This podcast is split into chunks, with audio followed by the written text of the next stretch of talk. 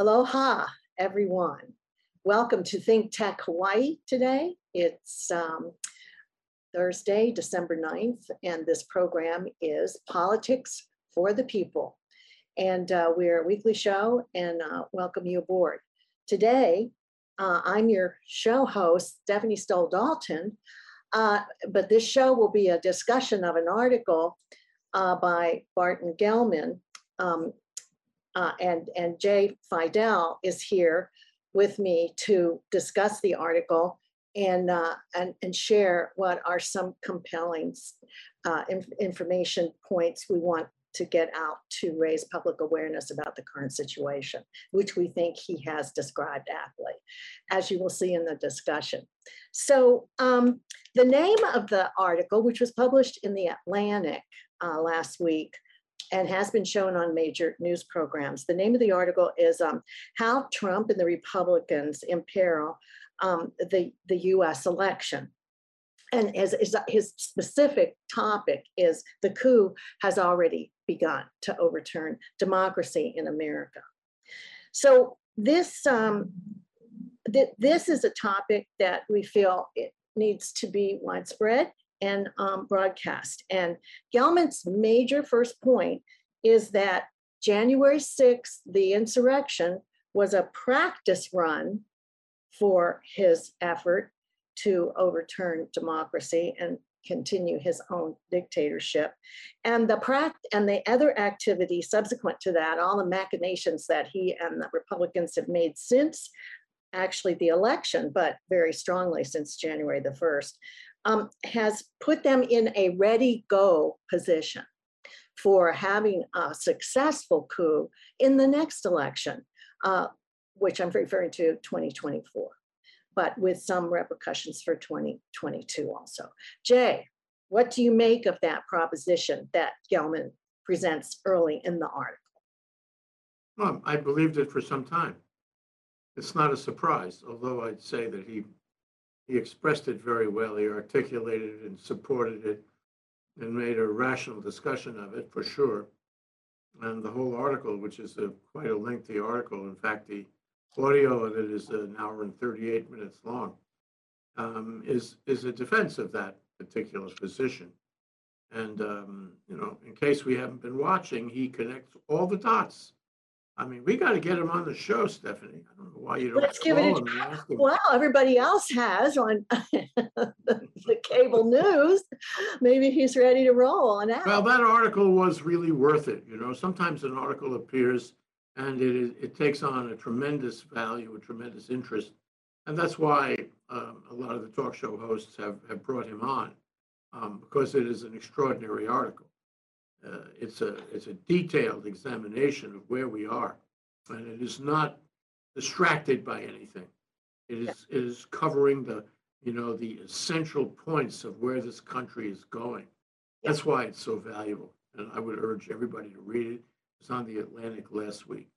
And P.S. on the Atlantic, Stephanie, you know, the Atlantic used to be a literary magazine. That's true, the monthly, right? Yes.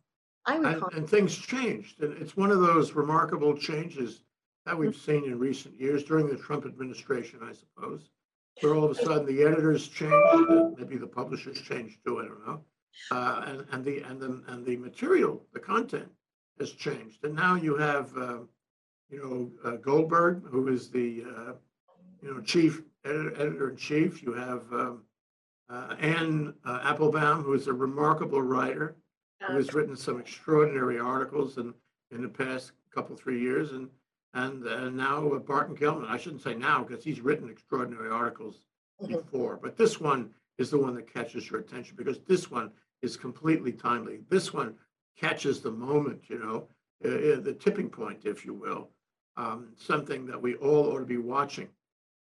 So, so I think, um, you know, I to answer your question, I totally agree with what he's saying. Yeah. I think he speaks truth and he speaks wisdom that that is a, an apt description of the activity of 1 uh, 6, January 6. Well, I wanted to uh, know um, if you can talk a little bit about how did Trump and the Republicans move into this very good position, uh, which is frightening enough to generate all this discussion and attention to Gellman's article and, and others too. But how did he do this without using any presidential powers whatsoever over the, the sweep of time from the election? Can you talk a little bit about what, what has happened and how he managed this? Mm, Well, I'd like a step, one step back and say, why? You know, and his um, niece, is it Mary Trump? Yeah, Yeah. Instructive on that point. I mean, uh, Donald Trump is a very strange and pathological character.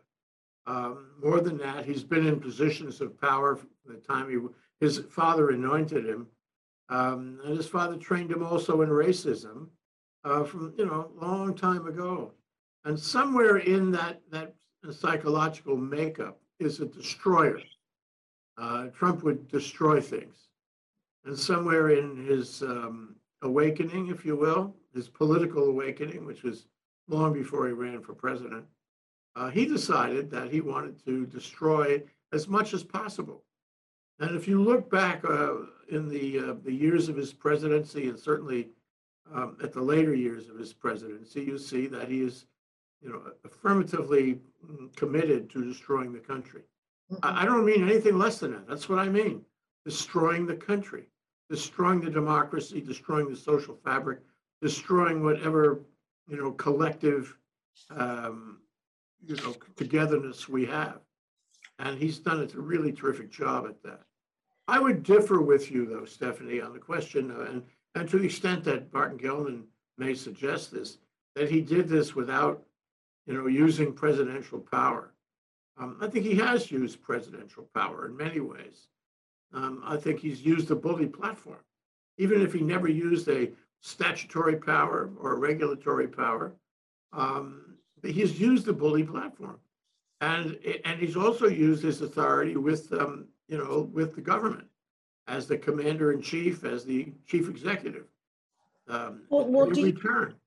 Do you think it was intentional, though, that he didn't make any moves like in uh, wag the dog or whatever those threats were that people thought um, other other leaders might make to keep themselves in power? That he didn't make any moves that were like official or uh, um, a potential or probable misuse of presidential power. Do you think that he's canny enough to have worked his way around that issue? which leaves him pretty much in the clear, right? Because what Well, I, I think he's, he's pragmatic and he stopped short, sometimes because of the advice of his advisors, which he, he rarely has taken, but he apparently took it a, a couple of times and stopped short of doing, you know, getting into a war over it. But he did a lot of things that were close to that. I mean, think about it, alienate all of Europe, alienate the United Nations, um, uh, you know, have these very strange diplomatic relations with North Korea, China, Russia. These are really strange things, very destructive things. And although they're not at the level of wag the dog, they're right on that continuum. And he did that, you know, in in his office as a part of his, uh, you know, official position. And um, so I think he used his position to achieve those things, but they are things that benefit him, that benefit his corruption, um, and do not benefit the country. I mean, somewhere early on in his presidency, uh, he decided he didn't care about the country. He was only going to benefit himself. Now, if that meant he had to benefit some of his, um, you know, his contributors, his donors, the, the guys who gave him big bucks, uh, fine. But, but that was for his benefit, not for the country's benefit. I would say he hasn't done anything to benefit the country at all because he's been engaged in destroying the country. And when you think about the destruction he's done, Yeah. you know, my proposition is is totally right. Well, I think that you're on point here. And uh, because when we stop to think about um, the foundation of this, all, all of his dis- destruction, um, there is a belief system that he's been putting in place. And I believe Gellman did, did, um, uh, think about this to respond to Barton Gellman's um, suggestion that there's a um, a belief system that he hasn't he hasn't um, inculcated uh, in the in the nation's people who follow him, so that he Gellman said that he's convinced them that corruption is working in our de- democracy, and that's what's driving a lot of this. That fraud, made up or whatever, is definitely true. That only cheating can can give them or up get in the way of or thwart their victory at the polls. So that's okay to do. And um, and tyranny has disrupted by these terrible Democrats, the US government. And finally, the huge point is that violence is a legitimate response to getting their way, to the Republicans and Trump getting their way. Now, that's what Gellman summarized as some foundational principles or beliefs that he's established among his followers. Do you think that uh, he's covering the tracks there? Oh, sure. Well, think about it. You know, he spent four years building a base, an irrational base. Um, and as it went forward and he found that he could do that, that people would irrationally follow him, even to their own detriment, it's quite remarkable, then he would go further. That's what a pathology like his uh, leads to.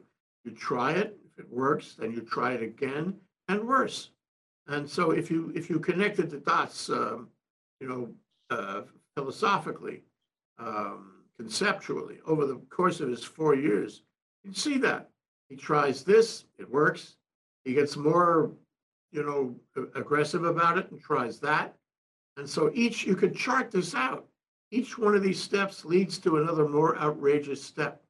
Mm-hmm. Um, so, I mean, he wasn't nearly as outrageous at the beginning as he was by the end when he realized that people would support him in whatever he did. You know, he could shoot somebody on Fifth Avenue. And I think it's clear right now that he could himself. He could shoot somebody on Fifth Avenue and, and get away with it was he that attractive at the start? I mean, I understand now what's happening, you know, with these points Gellman's making, but but what about at the beginning? What that came pretty early on. Well, even towards end of campaign, why was he so compelling? What do you think that was that set up this opportunity for him? Well, he he he, you know, people think he's uh, ignorant, stupid, but not. You know, he's got a kind of intuitive, yeah. mm-hmm. intuitive brilliance on how to work people who are ignorant and stupid. And so, uh, you know, what he, what he did was he found divisions in the country and widened them. And Facebook and Putin helped him do that. Okay? I mean, intentionally, willfully, scientifically helped him do that. So now we have these divisions and he capitalizes on the divisions. Furthermore, you know, this is a time when the, the rural areas, uh, you know, are falling into a kind of populism. They don't know, they don't care. They they uh, resent um, the liberals on the coasts and the big cities um, for taking liberal positions, for caring about the social safety net, for caring about um, you know collaboration with other countries and all that. And and he's found a group that doesn't believe in that, the populists, the nationalists, and he plays on that. He plays on the division, and it's it's worked for him politically. He sees it as a political opportunity and he's played on it increasingly over the past what, five years now. So um, he's not so stupid after all. He's created a, a, a, a base that's way bigger. Think about this than it was at the beginning, and he's hollowed out the government. You know, he's he hasn't appointed. He didn't appoint a lot of people. So you know, the, the, the government culture at the end of his term was just the president making all the decisions. I mean, I, I know people who walked the halls of the State Department, nobody was there. They walked the halls of other, you know, government agencies, important agencies, nobody was there because he didn't appoint anybody. Um, they all belonged to him. And he created this culture of loyalty. You know, if you're loyal to me, I'll reward you, I'll give you corruption. Uh, if you're not loyal to me, I'll, I'll make your life miserable, fire you, um, force you out of the government. So he's done that systematically. Mm-hmm. Uh, it's all so reminiscent of The Apprentice where he attacked people. If you remember on that show, he attacked people for no good reason at all, um, you know, and and and destroyed them. Uh, you know, at least in the context of the. Uh, so this is some really diabolical match between what are his natural propensities to thinking and and and acting to what he had in the White House and that he could do there. He saw. Well, you know, he used people around him. He, you know, he used some of the people in the Republican Party Um, he used the whole QAnon thing, the conspiracy people. Um, he, he himself is, you know, is a con- conspiracist. Mhm. And so, what- you know, what happened is the, the Republican Party, while we weren't watching, went away. It got hollowed out like the government got hollowed out. And the people left there are not really classical Republicans at all. Um, you know, Bob Dole is a Republican. Uh, how many Republicans do we have there now in the Republican Party? Very, very few, if any. Um, so, you know, he changed it. He, he converted it. He turned, he turned it inside out. And people should not come away from all of that with the, with the notion that, oh yeah, ah, this is the Republican Party. It's not the Republican Party. It's the Trump Party. Mhm. And he's made it into his party. Um, this is very scary because it, it's reminiscent of the 1930s. And Mhm. he's using a lot of the tricks uh, that the, you know, that Hitler used in those days and Mussolini in order to make the whole government belong to him. And it still does. That is one of the most remarkable things. He's out of office. He's off the media, um, but they still quote him and they still give him a voice. Uh, I- Well, it's so I just- want- I want to be, I just want to make the point that he has managed to own the Republican Party. and. He has managed to pervert the Republican Party. So But we what- should talk about the, the high news item today, Stephanie, and see where it, it fits in all of that. Okay, remember, we were having a crisis over the past two or three months over funding the government, right? Of And course. It got resolved today because a number of Republicans uh, left the ship, so to speak. Yeah. And McConnell left the ship. Uh, Yeah, They yeah. agreed with the, um, you know, I guess this- the um, the Democrats in the Senate, Schumer, uh, to make a deal to fund the government. Yes. This is, this is, it's, it- itself, it's an absurdity because what, what is the big issue about funding the government? Um, It's, it's incredible that we should have a fight that goes on for months. Well, and uh, all these especially when guys it was the swearing. cost- It's a cost of the last election. So this is paying for the Republicans' expenditures. Okay, for the most part, that's what it's about. But I wanted to ask you, uh, why are, with all of this news and all of these successes that they're having um, that are detrimental to our culture or to our, our democracy, why are the Democrats and others, independents, et cetera, why are they not taking notice or publicly um, uh, openly talking about what's going on and what they're going to do about it what do you think is going on there why aren't they silent No, they're populists, they're nationalists. He's a, he's a kind of a hero, an anti-hero. And uh, they're still, even after all the trouble, um, they still follow him. Uh, It is extraordinary. but what But it- about it is also uh, emblematic of the end of our democracy. well yes but what about the, the democratic party and all the others that are are not uh, trumpers so Well, that's the point that Barton Gellman and that's one of raises. Well, Gellman is making that point. So why is it that they're not, and how is it that they can remain inactive and unspoken? Because they know where that goes. I don't know what the how is, but the, the reality, which Gellman goes into in some detail in his article, is that there's nobody uh, in the Democratic Party that is actually countervailing what Trump and his friends are doing. Exactly. And when you take that together with the things that Trump and his friends are doing, what you get is a failed democracy, a failed state, if you will, um, and certainly um, the, the complete um, forfeiture of the 2022 and 2024 elections. Uh, and, and that's because um, nobody is really fighting back. That's his point. So, you know, all you have to do is track all the things they are doing to Yeah. undermine, you know, the institution of voting in this country. So that's on one side of the ledger. On the other side is what have the Democrats done to countervail, to argue, to bring people over to their side of that, of that, you know, uh, you know, that issue. And um, they haven't done much, and they're not likely to do much. And there is no strong leader, including Biden, uh, who is doing it or capable of doing it. So he draws a line from where we are now to the election dates. And he says, you know, they, they, the Republicans are going to win this. They have suppressed the vote. They have depressed people's view of government and the courts and the Congress. Um, people are abandoning the whole notion of democracy. So in a way, he's already achieved it. Well, you have mentioned one of the actions uh, to prevent um, this coup from occurring that came from um, Jocelyn Benson, who's the Michigan Secretary of State, and her first uh, recommendation or re- requirement that has to be put in place, of course, is that the voters have to take on responsibility, do their duty, and put strong officials like secretaries of state in position, and they need to have um, authority and strength to do their job. So you mentioned that too. So that's in following up on your point. And what what else can be done to to give us some prevention or some intervention for the carrying through of this coup? What is going to stop the train or get in its way from the Democratic I, I hate to say this, but Benson, uh, um, uh, the, um, the article stands for the proposition that there, there is nothing, that it's too late. It's already happened. Um, the Benson, um, you know, is a point of light. And so is a point of light that they were able to draw a few uh, Republicans over to continue funding the government. Uh, That's a point of light. I suppose uh, if Winston were here, he would say, let's be optimistic about it. I'm, I'm not optimistic about it because I only see it as a point of light. The, the, you know, that's, that's what um, Burton, uh, Mhm. Burton, um, Well, that, that, that's that's what Burt, what's his last name? Burton, Gellman, Burton Gilman's uh, Martin Gellman. yeah. article is about.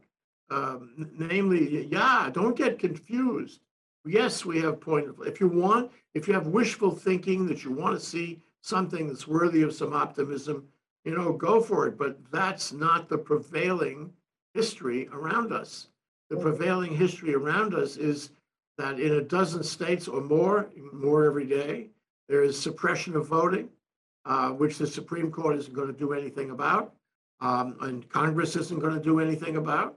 Um, there is, um, you know, this whole thing with gerrymandering, which the Supreme Court isn't going to do anything about, and Congress isn't going to do anything about.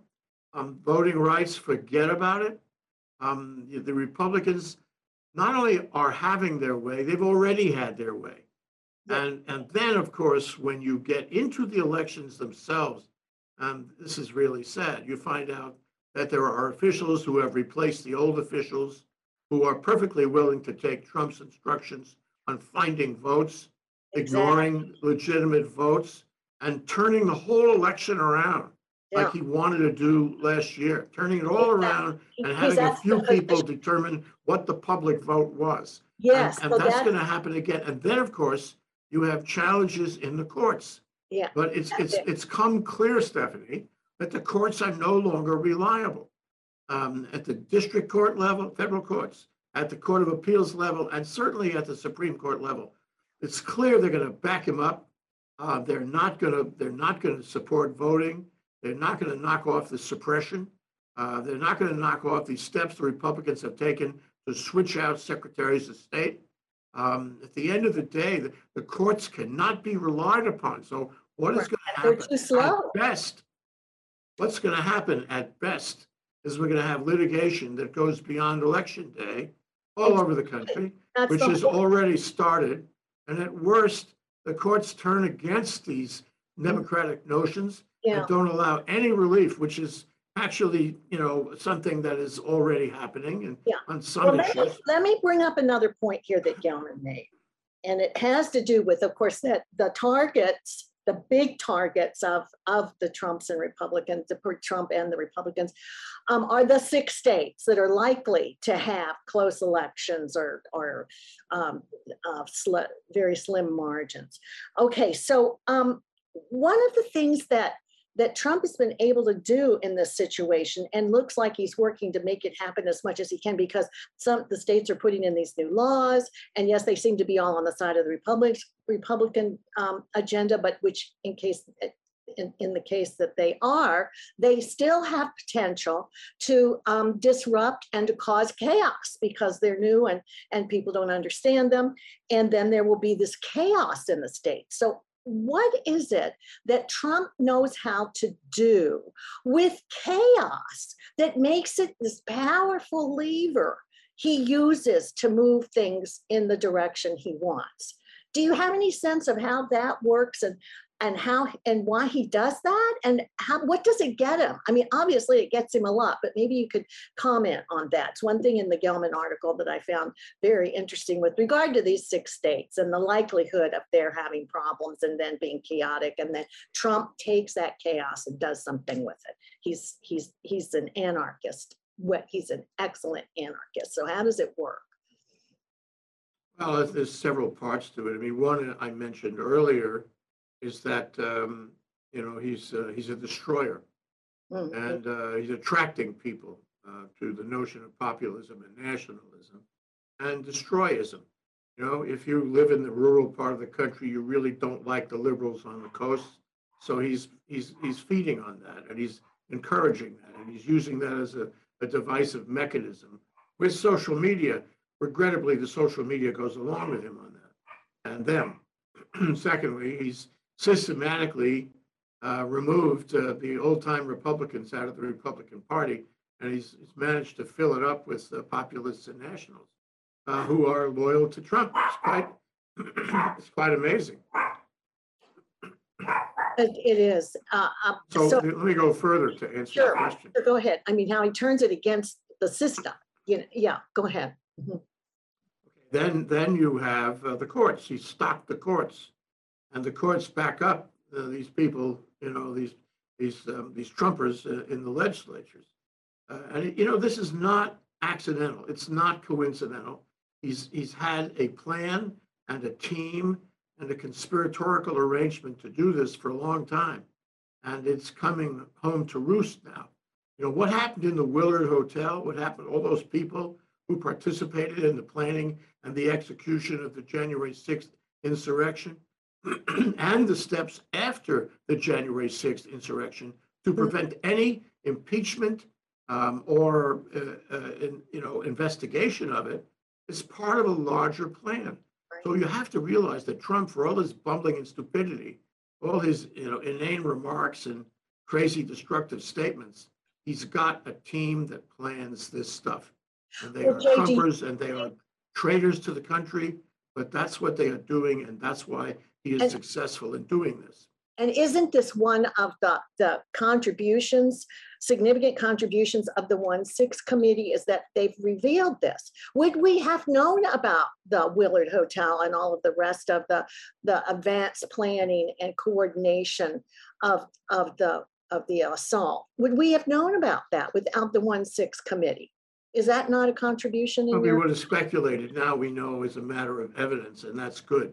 I believe you're saying that we, we probably had assumed that, or, I mean, I don't remember seeing anything written about it. Maybe Gellman could have done an article on that. And in fact, maybe that is mentioned, by the way, in his first article. Yeah, November. Um, first He wrote an article. article in November. Yeah, which is how, which was about the destruction of uh, America, how, how the Republicans could destroy America. And he wrote that in November, and that turned out to be absolutely true. And including in that article, he, he posited that there would be a one six, uh, an assault on, on, the on the government, which he didn't know what date, but he did say everything that happened. And he was, he was shown to be accurately predicting the whole se- series of events. And I think that that's one of the reasons he's, he's uh, being paid so much attention to now. But I wanted to ask if the other suggestions that, that um, the Michigan um, Secretary of State suggested get put in place, like, um, of course, uh, federal government support to, to disallow the undermining of our, of our, our beliefs and values and government system. And also that there, in order to help with that, um, to go further is to, to have federal and state task forces in place to actually go up against um, what it is that they're trying to do in dismantling our, our, our democracy. Do you see those as hopeful at all No, activities? who's going to do that? And, All the Republicans will oppose that. Uh, They oppose everything that Democrats want to do.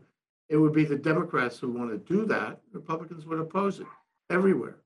Um, And certainly Congress is not going to do anything because Congress can't do anything. Yeah. And For, for most purposes, Congress is inactive, dysfunctional.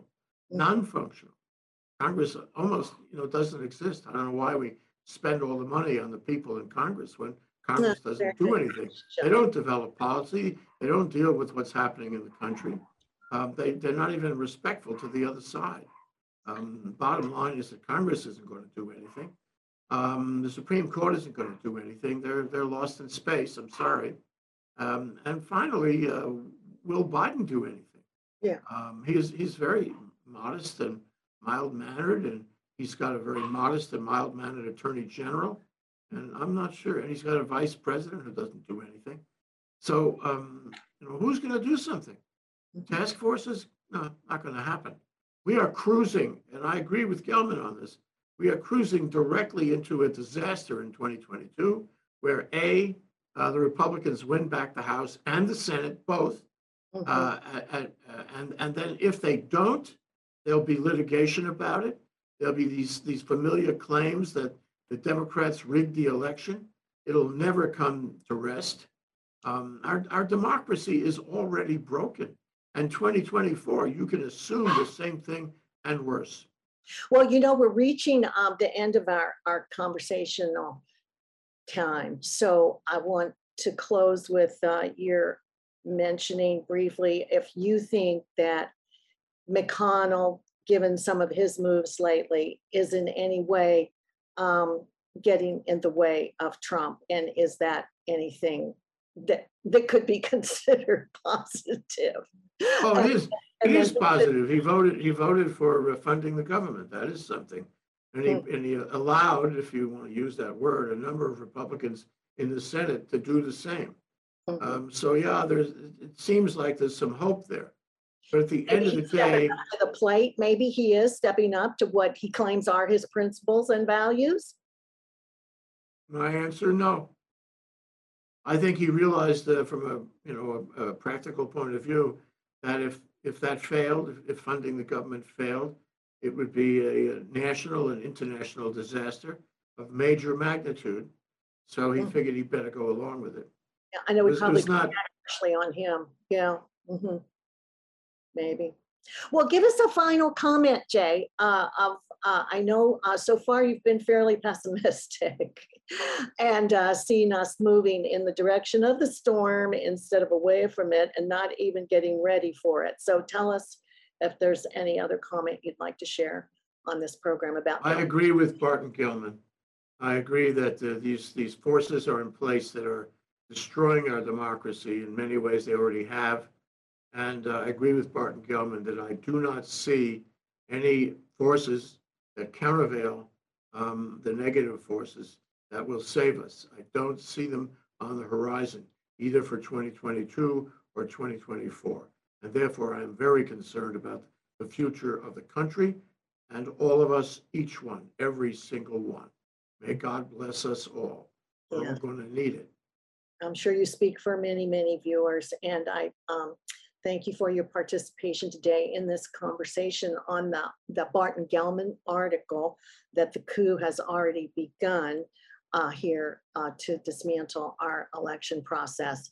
And this is Think Tech Hawaii um, on a weekly discussion show, Politics for the People. And we look forward to seeing you next week, same time. I'm Stephanie Stoll Dalton thank your, your host for this show. And um, we've been talking with uh, Jay Fidell about the article I've already mentioned.